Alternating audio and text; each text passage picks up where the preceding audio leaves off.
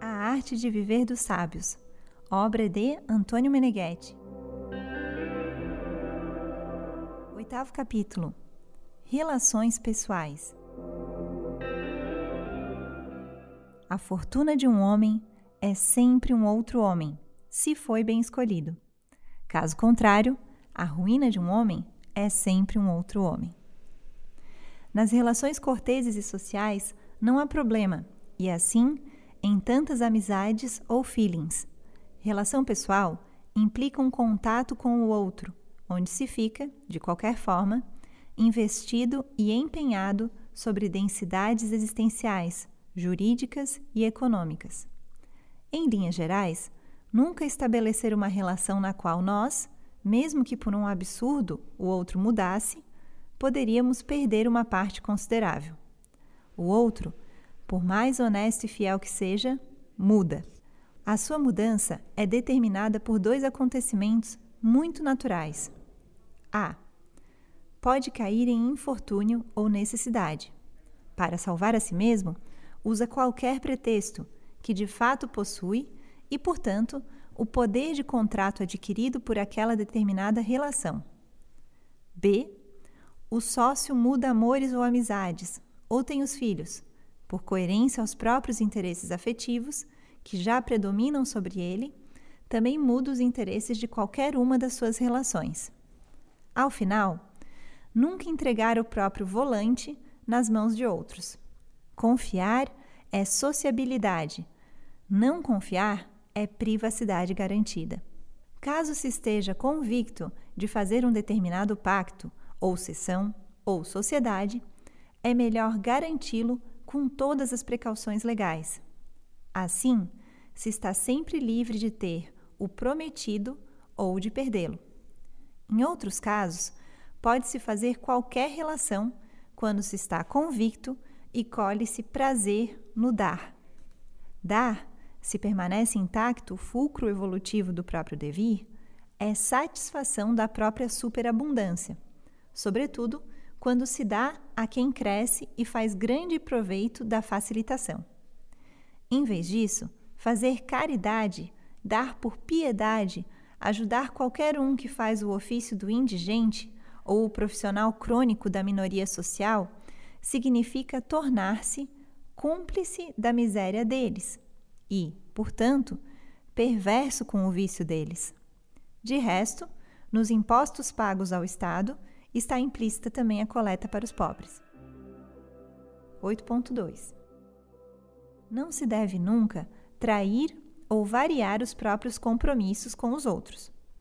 Pode ser normal que os outros errem, sejam corrompidos, ou fracos, ou descontínuos, ou condicionáveis pelo medo ou pelo variar dos eventos.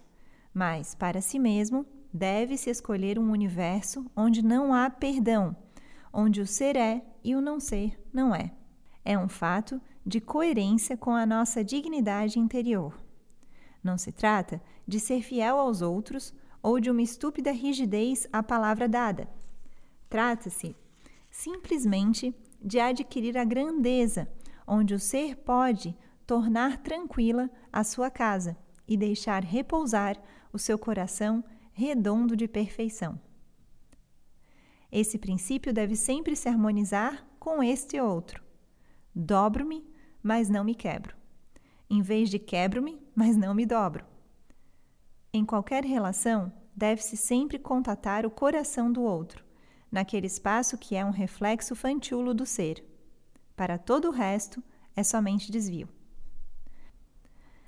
Outras relações, devidas a papéis, profissão, sistema, parentesco, trabalho, estudo, valem e são consideradas em exclusiva função do fato externo e jamais devem ser ampliadas além. Onde se está seguro e se tem evidência disso, que o contato interage entre dois ensiônticos, Pode-se, então, afrouxar o cinto e, de vez em quando, dançar ao sol uma das tantas danças do ser. Depois, apertar o cinto e recolocar também o capacete. Caso se encontre o sábio, é preciso ter o máximo de delicadeza e de inocência ao contatá-lo. A sua presença é, de fato, insuportável para quem é falso consigo mesmo. Ele é o uno sincrônico e procede por autenticidade. Caso se aproxime do sábio com prepotência ou estratégia racional, ele se torna nossa ruína. A sua essência é ser um acelerador de como se é, no bem ou no mal. Se por acaso é ele quem nos escolhe, quer dizer que viu um grande em si em nós e deseja fazê-lo crescer e torná-lo consciente. Pode fazê-lo porque é já o Uno.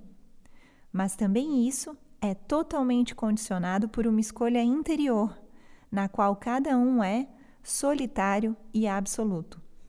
Se por acaso esse raro imprevisto ocorre e colocam-se as mãos sobre a obra indicada pelo sábio, e depois detém-se para gozar ou se volta para trás para aproveitar do muito recebido, experimenta-se então o existir como maldição. Em tal caso, teria sido melhor não nascer do que ter encontrado o sábio. De fato, ele é intencionalidade operativa do próprio íntimo possível. Errando-se a relação ôntica com ele, rompe-se, de fato, a tentativa à própria realização otimal. Isto é, o futuro já está corrompido e o erro do futuro duplica-se no presente. Ele não se aproxima, a não ser para dar historicidade ao ser indevido outro, e, obviamente, segundo o estilo e os pressupostos do jovem iniciante.